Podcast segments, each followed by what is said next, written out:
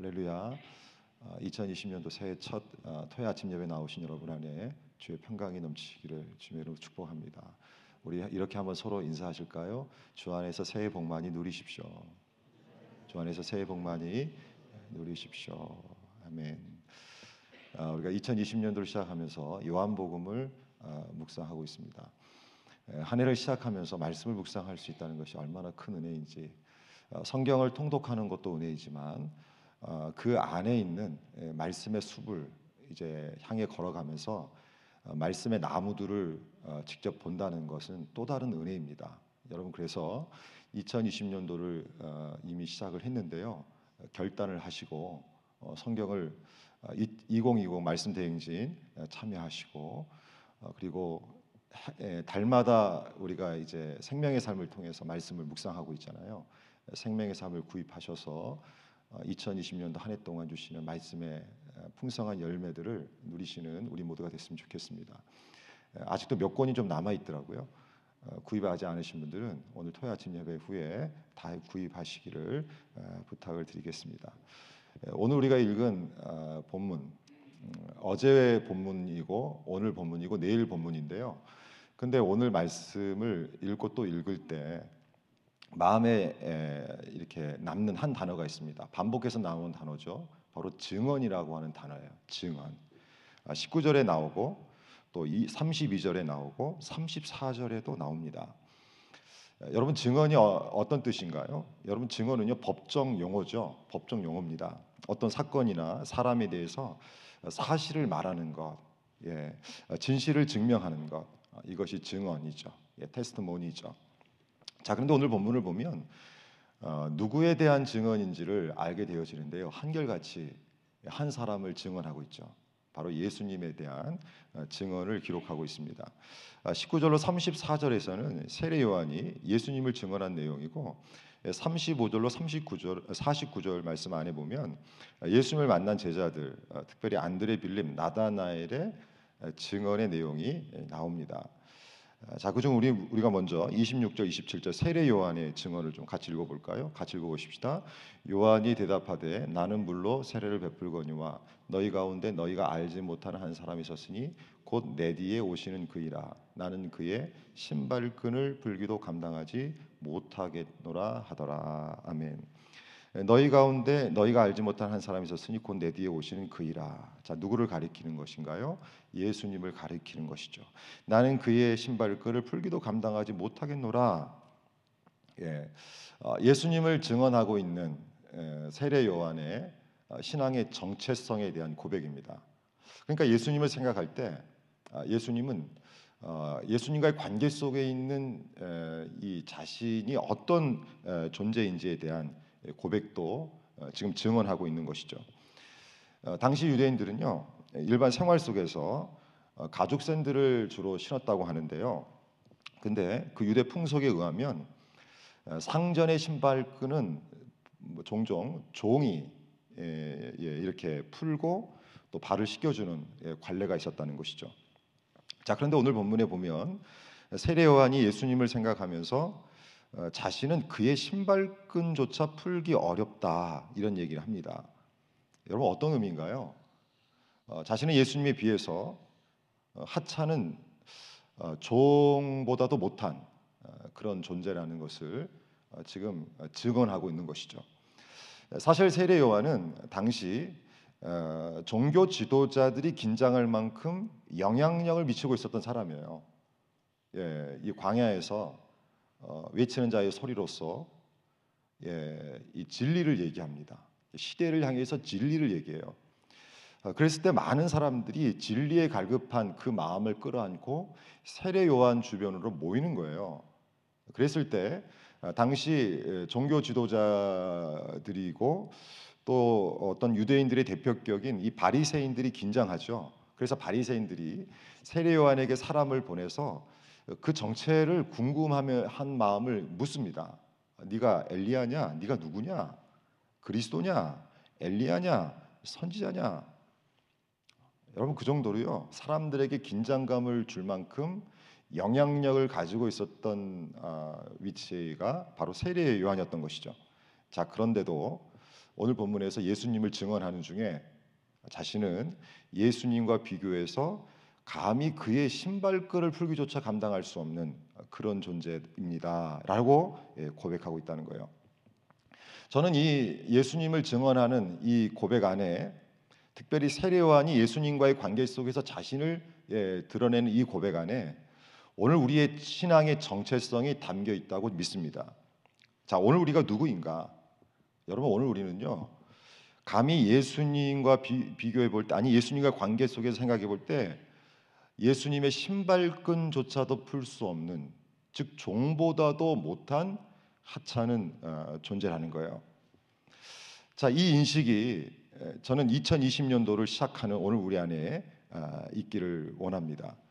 사실 이 종의 이 정체성, 어, 예수님과의 관계 속에서 어, 나는 예수님의 종입니다.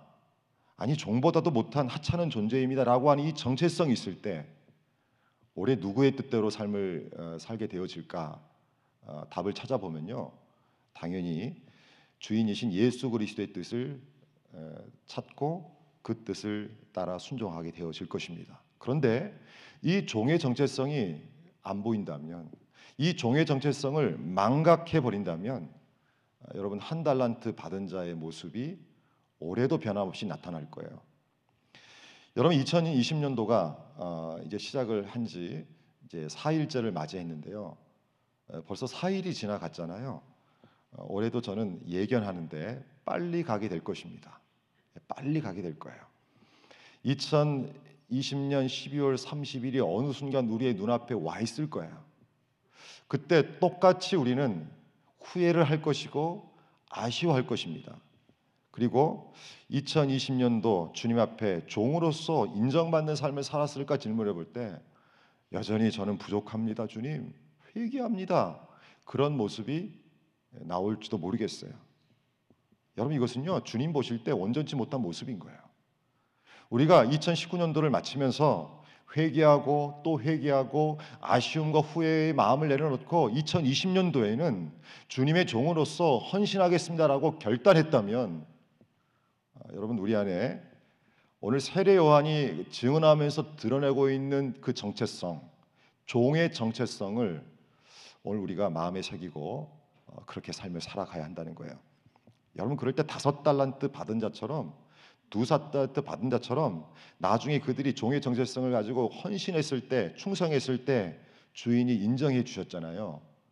그런 은혜를 오늘 우리가 누린다는 거예요. 자 그래서 이 시간에 아직도 내가 종이라는 인식을 하지 못하는 분이 계시다면 여러분 잘 나오셨어요. 오늘 토요 아침 예배 때 그 생각을 다 뜯어 고치고 어, 올해 한 해는 어디에서 무엇을 하든 나는 예수님의 신발끈을 풀기조차 감당할 수 없는 하찮은 종입니다. 이 인식을 하면서 올해 안에 살아가는 우리 모두가 되어지기를 바랍니다. 자, 또 한 가지 세례 요한이 증언이 나옵니다. 29절 같이 읽어 보십시다. 이튿날 요한이 예수께서 자기에게 나오심을 보고 이르되 보라 세상죄를 지고 가는 하나님의 어린 양이로다. 아멘. 자, 보라. 이건 뭐 성경을 읽을 때 자주 나오는 감탄사죠. 세상 죄를 지고 가는 하나님의 어린 양이로다. 자, 한마디로 이, 이 증언 안에 담겨 있는 뜻은요. 예수님만이 유일한 죄를 해결하시는 분이시다. 아, 이 고백이 담겨 있는 거죠. 아, 여러분 죄라고 하는 단어는 하마르티아라고 하는 헬라어로 우리가 뭐 이미 나눴죠. 목표물을 벗어나는 다시 이걸 신앙 안에서 어, 그 풀어보면 불순종이죠, 불순종. 어, 죄는요 불순종입니다. 자 그런데 이 죄의 문제는요 인간 스스로 해결할 수 없죠. 그리고 죄는 무섭습니다.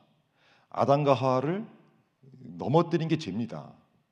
그리고 그, 그 이후에 인간의 삶의 뿌리를 내려서 많은 그리스도인들의 삶을 흔들었던 게 죄예요.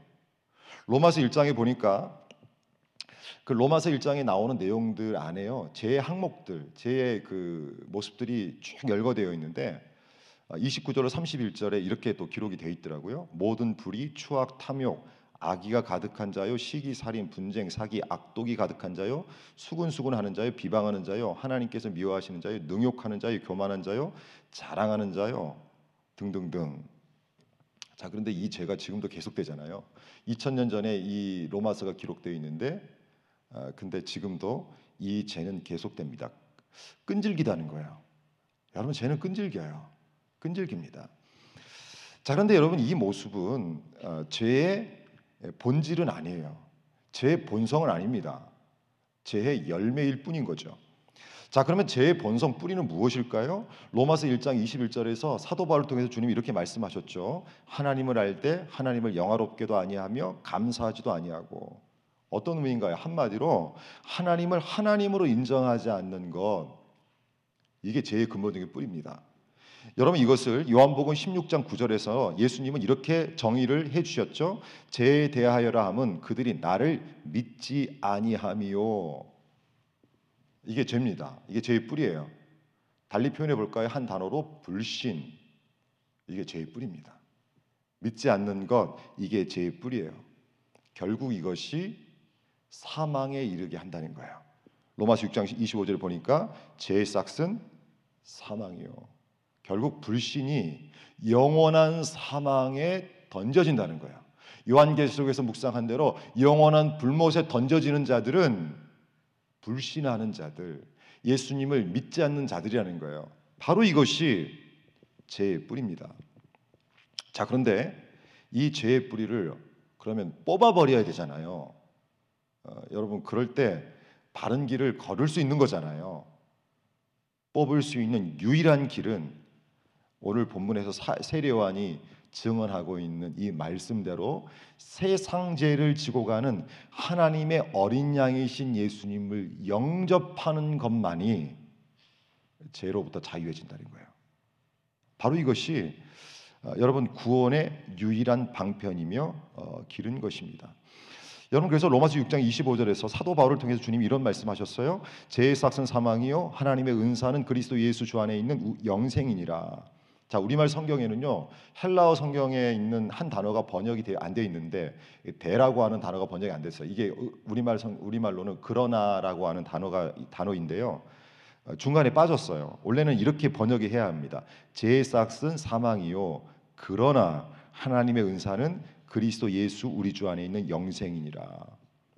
어떤 의미인가요? 죄 삯은 사망이지만 어, 불신은 사망을 가져오지만 예수님을 영접하고 믿는 자들에게는 우리 주 예수 그리스도 안에서의 영생, eternal life, 살아나는 은혜를 주신다는 거예요. 어, 여러분 그래서 예수를 믿는 삶이 중요합니다. 저는 2020년도는요 어, 조금 죄로부터 더 자유로운 삶을 살았으면 좋겠어요. 우리 아멘 해볼까요? 예, 그러려면 예수님을 잘 믿으셔야 합니다. 어, 예수님을 잘 믿으셔야 돼요. 한경리 목사님이 어, 한국의 어, 위대한 믿음의 선배잖아요. 근데 그분이 어, 모든 사역을 다 이제 마치시고 이제 하나님의 부름을 얼마 남겨두지 않은 시점에서 후배 목사님들을 불렀대요. 그리고 목회를 지금 또 잘하고 있는 목사님들을 불러서 하시는 마지막 말이 뭐였냐면 목사님들 예수님 잘 믿으세요. 이 유언의 말을 남겼다는 거예요. 여러분 오늘 우리에게도요 어, 이 메시지는 저는 여전히 유효하다고 생각해요. 개인적으로 저에게도 그렇습니다. 우리 모두 예수님을 잘 믿어야 합니다. 아니 진짜 믿어야 돼요. 그럴 때 죄의 길로 가지 않는 거예요. 죄의 길로 가지 않는 거예요. 또 세례 요한은 증언합니다. 30절 말씀 같이 읽어 보십시다. 내가 전에 말하기를 내 뒤에 오는 사람이 있는데 나보다 앞선 것은 그가 나보다 먼저 계심이라 한 것이 이 사람을 가르킴이라. 아멘. 자, 그가 나보다 먼저 계심이라. 예. 예수님을 증언하죠. 그가 나보다 먼저 계심이라. 사실 문자적인 것만으로 따져 보면 이것은 좀 틀린 것일 수도 있어요. 자, 왜 그런가요? 어, 예수님보다 세례 요한이 몇 개월 먼저 태어났죠? 대략적으로 6개월 먼저 태어났습니다. 그러니까 형님이에요, 사실은. 그러니까 문자적으로만 따져보면 이건 안 맞아요. 안 맞습니다. 우리 한국 사람들의 예, 특징, 한국에 있는 분들은 당연하고 예, 한국에서 우리가 생활할 때 예, 만나면요, 어, 뭐 요즘도 따지더라고요. 딸은 1월생이냐? 아니면 그러면서 예, 항상 이렇게 나이가 당신보다 많다 이걸 예, 서로 따지잖아요. 그래서 예, 한국에서는 이렇게 생년월일을 그럼 확인해 보자 어, 이런 이제 얘기도 하는데 근데 이제 미국은 좀 수평 문화입니다. 그죠? 형 동생 언니 동생 이런 게 없잖아요. 예, 나이가 많아도 이름 부르고 저- 저는 어쩌면 참 그게 좋은 좋을 수도 있다 생각이 들어요. 예. 어, 제가 그 예전에 섬겼던 교회에서요. 그 1.5세 이제 아버지도 아버지가 1.5세고 자식은 여기서 태어난 2세죠. 근데 2세 자녀가 한국말을 잘 못하는데 그 아버지를 대하는데요. 완전히 친구예요. 제가 볼 때는 툭툭 치면서 막 그래서 처음에 미국 와가지고는 그게 좀 이해가 안 됐죠. 아, 이 무례하게 어떻게 아버지한테 저렇게 할 수 있지? 근데 이미 이 아들은 고등학교 학생이었거든요. 그러니까 아버지가 보다 키가 크니까 아버지 탁 손을 뭐 아버지니까 아버지는 뭐 이 아들 이렇게 바라보면서 말도 제대로 못하는 그 모습을 본 적이 있었는데 근데 지금은 그 문화가 저는 이상하진 않아요. 에, 예, 뭐 나쁘지도 않다 이런 생각도 합니다. 근데 미국에 살아도 어떻습니까? 우리 한국 사람들만큼은 따져요. 따지잖아요. 예. 어쩌면 오늘 본문에서 지금 세례 요한이 고백하고 있는 이 내용은 그런 관점이라면 좀 틀렸죠.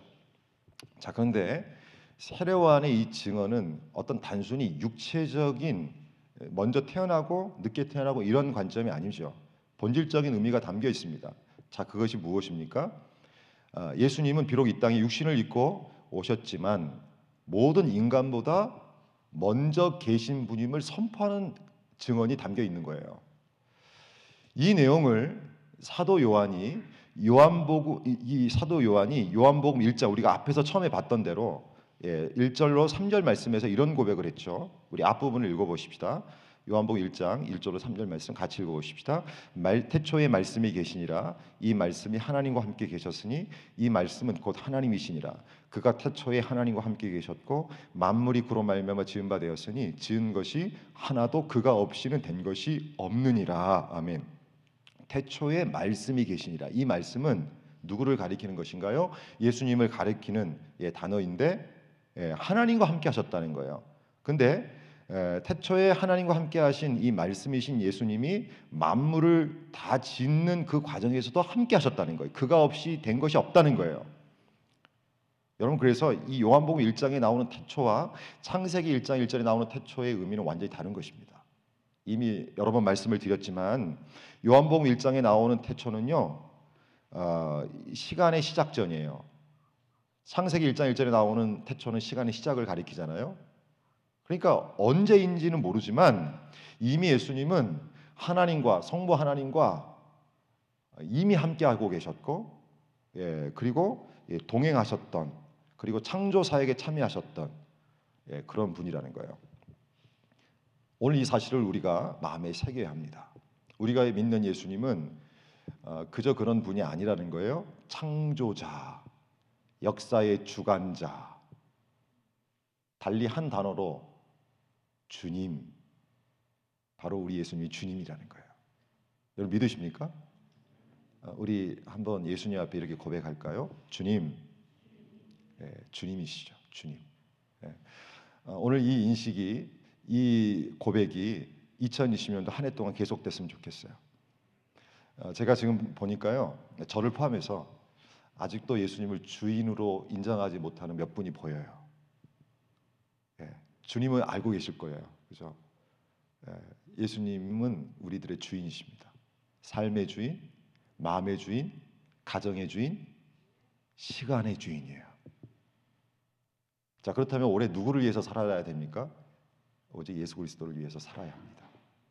예수님이 지금 이거 기뻐하시는 것인가? 이게 중요한 거예요. 내 기쁨보다 주님께서 기뻐하시는 게 더 중요한 거예요. 내 만족보다 주님이 만족하시는 게 더 중요한 거예요. 여러분, 우리는 영혼적 존재입니다. 제가 다시 한번 여러분들에게 각인시켜 드릴게요. 우리는 비록 이 땅에 살고 있지만 이 땅에서 영원히 사는 존재가 아닙니다. 착각에서 깨어나십시오. 우리는 영혼적 하나님 나라에서 영원히 살 존재들이에요. 그렇다면 가치관은 이 땅의 가치관이 중요한 게 아니에요. 중요한 건 하나님의 나라 가치관입니다. 우리 하나님이 무엇을 기뻐하시는가? 우리 주님이 무엇을 기뻐하시는가? 이걸 생각하면서 오늘을 사는 거예요. 여러분 상급이 있다고 주님은 말씀하셨어요. 상급 때문에 우리가 신앙생활 뭐 하는 건 아니지만 상급은 분명히 있습니다. 주님의 칭찬은 분명히 주어집니다. 그때가 다가오고 있다는 거예요. 개인적인 종말도 오고 우주적인 종말이 옵니다. 우주적 종말은 주님의 재림이에요. 언제 오실지 도적같이 오신다고 말씀하셨잖아요. 여러분 영적인 긴장감이 그래서 있어야 하는 거예요. 어, 제가 2020년도 맞이하면서 이상하더라고요. 예, 올해는 작년하고 느낌이 좀 조금 이상해요. 나이가 더 먹어간다고 한 느낌이 들어요. 한편으로. 예. 한편으로 그래서 미국에 있는 게 좋은 것 같아요. 예. 이제 미국에 있으니까 나이가 좀 줄니까. 예. 예. 나이가 줄니까 좋아요. 근데 어제 엊그저께 저희 딸은요. 갑자기 한국 개념으로 자기 나이를 얘기하는 거예요. 아빠, 내가 이제 17살이야. 거기에 메시지가 있죠. 자기를 이제 대우해 달라는 거예요. 예. 근데 우리는 이제 한국 나이로 얘기하지 않아요. 어느 날부터. 예. 여러분 나이 먹는 게 어렸을 때는 좋은 것 같은데 지금 나이 먹는 게 두려워지잖아요. 우리 뭐 권사님, 우리 장로님 뭐 지금 80 이렇게 넘어오셔서 예, 어르신들 앞에서 이런 말씀 하시기 하기 죄송하지만 예, 하나님 나라가 가까워지는 것입니다. 예, 뭐 이미 각, 우리에게는 있지만 천국이 이제 예, 가까워지는 것 느낌도 있잖아요. 예, 그래서 중요한 것은 주님을 주님으로 인정하고 사는 게 중요한 거예요. 자, 올해도 반복할 것입니다. 2020년도에도 우리의 진짜 주인은 예수님이시다는 이 메시지는 계속 반복될 거예요. 시작부터 우리 정신 차리고 예수님 잘 믿읍시다. 또 세례 요한은 증언합니다. 34절 같이 읽- 읽겠습니다. 34절이에요. 내가 보고 그가 하나님의 아들이심을 증언하였노라 하니라. 아멘. 자, 하나님의 아들이심을 증언합니다. 예수님이. 자, 그런데 처음부터 세례 요한이 예수님을 하나님의 아들로 바라보았는가? 알아보았는가? 31절, 33절에 보니까 공, 예, 반복해서 나오는 표현이 있죠. 나도 그를 알지 못하였으나 33절에 나도 그를 알지 못하였으나 근데 자신을 보내어서 물로 세례를 베풀게 하신 하나님께서 깨달음을 주셨는데 세례 요한 앞으로 나와 세례를 받는 중에 성령이 내려서 머무는 자가 하나님의 아들이라는 것을 알려주신 거예요. 근데 세례를 받는 예수님이 세례를 받는 중에 그 영광을 그가 본 것입니다. 예, 여러분 32절 같이 읽어볼까요? 요한이 또 증언하여 이르되 내가 봄에 성령이 비둘기같이 하늘로부터 내려서 내려와서 그의 위에 머물렀더라. 아멘. 많은 사람들이 세례 요한 앞으로 나와서 세례를 받는데요. 누가 예수님인지는 몰랐어요. 분명히 말씀을 통해서 깨달음은 아- 알고 있었지만 지금 나와 있는 사람들 중에 누가 예수님인지 모르는 상황이었어요. 그럼에도 불구하고 놀랍게도 어, 하나님께서 주신 깨달음 속에서 성령이 비둘기같이 하늘부터 내려와서 그의 머무는 자가 어, 바로 그분이라는 사실을 눈으로 확인하게 됩니다. 그래서 얘기한 거예요. 내가 봄에 그가 하나님의 아들이시는구나, 아들이시구나 선포한 것입니다. 여러분 이 증언은 참입니다. 우리가 믿는 예수님은 어, 하나님의 아들이십니다. 성부 하나님과 동일 본질이시죠. 그래서 우리가 예수님을 참 하나님 이렇게 고백하잖아요. 이 고백은 직접 요한복음을 읽어볼 때 친히 예수님께서 소개하신 예, 또 증언하신 내용이기도 해요. 근데 역사적으로 이 진리를 믿지 못하는 자들이 많았습니다. 초기 기독교 역사를 보면 아리우스라는 사람과 아타나시우스라고 하는 사람의 논쟁이 있었는데요. 아리우스라고 하는 사람은 예수님은 완전한 신이 아니다라고 주장했어요. 예수님의 신성과 영원성, 예, 영원성을 부인한 거예요. 반면에 아타나시우스라고 하는 사람은요, 예수님은 본질에 있어서 성부 하나님과 동일하신 하나님이시다 이렇게 증언했어요. 이 두 사람이 맞부딪혔습니다. 근데 많은 사람들이 아리우스를 따르기도 했다는 거예요.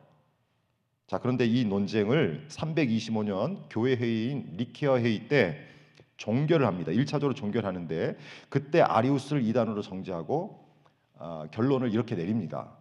예수님은 참 하나님이시며 참 인간이시다. 아, 여러분 이미 성경에서 증언해 주고 있는 것을요. 수백 년 동안 싸우면서 내린 결론이 성경이 이미 고백하고 있는 거예요. 예수님은 참 하나님이시오 참 인간이시다. 자, 사는 성도 여러분, 혹시 오늘 우리 안에 그런 분이 없, 없기를 바라는데요. 예수님의 신성을 의심하거나 예수님이 하나님이 아닌 것은 아닌가 이런 생각으로 오늘을 사시는 분이 있을 수 있겠, 있겠는데요. 그런 것은 다 잘못된 거예요. 우리가 믿는 예수님은 참 하나님이십니다. 그분이 우리를 구원하신 거예요. 그분이 육신을 입고 오셔서 우리를 죄로부터 자유롭게 하신 거예요. 또 오늘 본문에 보면 예수를 만난 안드레의 증언도 기록되어 있습니다. 우리 41절 같이 읽겠습니다. 41절입니다. 그가 먼저 자기 형제 시몬을 찾아 말하되 우리가 메시아를 만났다고 메시아는 번역하면 그리스도라. 예, 아멘. 자, 메시아 히브리어죠. 구원자라는 뜻이고 영어로는 Christ. 예, 헬라어에서 나왔죠. Christos. 예, 맞습니다. 예수님은 구원자이십니다. 자, 우리를 죄로부터 해방시키신 분이 예수님이에요. 허물과 죄로 죽었던 우리를 살리신 분이 예수님이셔요. 예수를 믿기 전에는 여러분 우리는 또 물질과 환경에 눌린 삶을 살았어요. 물질이 조금밖에 없으면 웃음기가 사라집니다. 걱정과 근심이 밀려와요. 물질이 조금 더 있는 것 같으면 여유가 생기죠. 세상 중심으로 살았던 그 마음들이 있죠. 그런데 놀랍게도 예수님을 믿음으로 그 물증 중심의 삶에서 구원을 받습니다. 즉 세상의 가치관에서 구원을 받아요. 예수를 믿기 전에는요, 어, 마음의 수많은 상처와 깨어진 아픔 때문에 어둡게 살아가는 마음도 있었어요. 아마 여러분들도 어, 지금 내면을 보면 다 상처가 있습니다. 그 상처가 쓴뿌리가 되어져서 인생을 어둡게 했던 그런 과거의 경험도 있으실 거예요. 근데 놀랍게도 예수님을 믿으면 메시아이신 구원자이신 예수님께서 상처와 아픔과 어둠 속에 살았던 내 인생을 그곳에서 구원하셔서 빛의 은혜를 누리도록 역사하신다는 거예요. 여러분 그래서 우리가 믿는 예수님은 그저 그런 분이 아니고 구원자, 메시아, 그리스도, Christ임을 알고 어, 우리가 그분을 더 붙들어야 한다는 것이죠. 자, 끝으로 오늘 본문에 보면 예수를 만난 빌립이 또 증언합니다. 우리 45절 말씀 같이 읽어 보십시다. 빌립이 나다나엘을 찾아 이르되 모세가 율법에 기록하였고 여러 선지자가 기록한 그 이를 우리가 만났으니 요셉의 아들 나사렛 예수니라. 아멘. 한마디로 어떤 증언을 하고 있습니까? 모세가 율법에 기록한 진정한 이 성경이 소개하고 있는 바로 그분이 지금 예수님이시다. 아, 이걸 고백하고 있는 거예요. 예, 맞습니다. 여러분 성경은요 어, 누구를 소개하는 책입니까? 어, 구약을 읽어도 신약을 읽어도 공통적인 것은 예수님을 소개합니다. 어, 그래서 성경의 한 주제는 예수님이시고 구약의 주제는 오실 예수 그리스도, 또 신약의 주제는 이 땅에 오신 예수 그리스도. 어, 그래서 성경을 읽다 보면 누구와의 이 관계가 더 깊어지냐면 예수님과의 관계가 깊어지는 거예요. 그리고 예수님을 더 알게 됩니다. 어떤 분인지 그분을 배우게 되는 거죠. 여러분 그래서 말씀을 읽고 묵상하고 말씀을 읽고 배우고 말씀을 읽고 계속 실천하잖아요. 그분을 어, 그 그렇게 사는 분들의 모습을 보면 변화가 분명히 일어나는데 어, 누구의 모습이 드러나냐면 예수님이 드러납니다. 바로 성경이 예수님을 증언하고 있기 때문에 그런 거예요. 자, 그러므로 이제 말씀 맞춰 기도할 텐데요. 자, 2020년도 어, 우리 다시 기본으로 돌아가서 우리 말씀을 좀 더 가까이 하고 우리의 우리의 구원자이시고 우리의 주인이신 예수 그리스도 이름 붙들고 우리 주님을 더 가까이 하면서 사는 한 해가 됐으면 좋겠어요. 어, 그리고 세례관처럼 또 예수님의 제자들처럼 수많은 증언이 우리의 입술을 통해서 어, 쏟아졌으면 좋겠습니다. 어, 제가 어제 어, 말씀을 묵상하면서 세례 요한의 정체성이 참 저에게 도전이 되더라고요. 어, 너는 누구냐 물어봤을 때 이사야 선지자의 말을 인용해서 나는 광야에서 외치는 자의 소리다. 아, 보이스다 이렇게 외치잖아요. 고백했잖아요. 근데 소리라고 하는 것은 특징이 있습니다. 어떤 특징이 있죠? 소리의 어- 소리는 어떤 특징이 있습니까? 예, 이 전달하는 특징이 있죠. 예, 우리가 갑자기 어떤 일이 생겼을 때 깜짝 놀랐을 때도 소리가 나오죠. 그리고 기뻤을 때도 소리가 나오죠. 그 작은 소리지만 그 소리는요 뭔가를 전달합니다. 그러니까 세례 요한이 나는 광야에서 외치는 자의 소리라고 얘기하는 이 고백 안에 오늘 우리가 가져야 할 신앙의 정체성이 또 담겨 있더라고요. 바로 전달자로 사는 거예요. 전달자. 근데 또 한 가지 의미가 거기에 또 있는 것을 깨닫습니다. 여러분 소리는요 어떻습니까?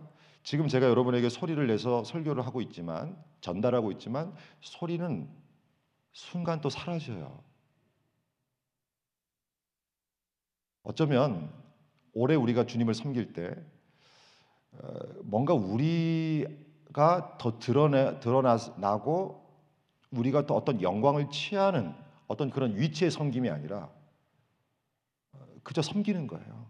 때로는 그 섬김이 눈에 보이지 않고 사라질 정도로 그저 아, 그저 한 것을 한 것뿐 그냥 해야 되는 것을 그냥 한 것뿐입니다라고 하는 그 마음으로